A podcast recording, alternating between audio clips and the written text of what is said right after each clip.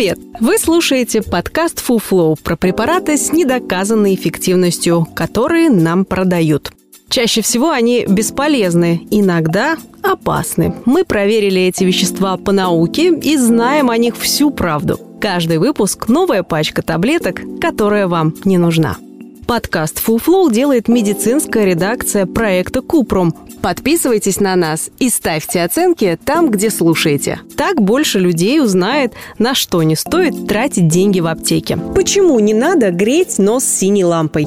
Сегодня расскажем про синюю лампу – легенду советской аппаратной физиотерапии. По-другому ее называют рефлектор Минина. Синяя лампа лежала на видном месте в каждой советской квартире. Ею прогревали и нос, и горло, и бабушкин радикулит. Лампу и сейчас можно купить домой. Например, на Озоне она стоит 1200 рублей. В описании товара пишут, что она эффективно справляется с воспалительными процессами, укрепляет иммунитет, улучшает самочувствие, заряжает энергией и повышает настроение. Воздействие рефлектора основано на направленном инфракрасном излучении лампочки. По сути, это обыкновенное тепловое излучение. Лечебный эффект сводится к прогреванию той части тела, над которой лампочку держать. Нет ни одного доказательства пользы этой лампы для лечения чего бы то ни было. Кажется, что производители просто берут обычную лампу накаливания в синей колбе и прикрепляют ее к ручке с абажуром. Рефлектор готов. Человеку говорят, что это поможет, а потом светит на него синей лампой, которая приятно согревает. И вот минут через 10, кажется, и впрямь полегчало. Может быть, целебный эффект лампы обеспечивает ее цвет?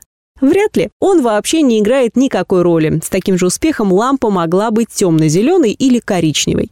При насморке у детей и взрослых дыхание облегчают солевые растворы и короткие курсы сосудосуживающих капель. Унять боль в спине помогут обезболивающие и физкультура, а депрессию лечат у психотерапевта, а не синей лампой.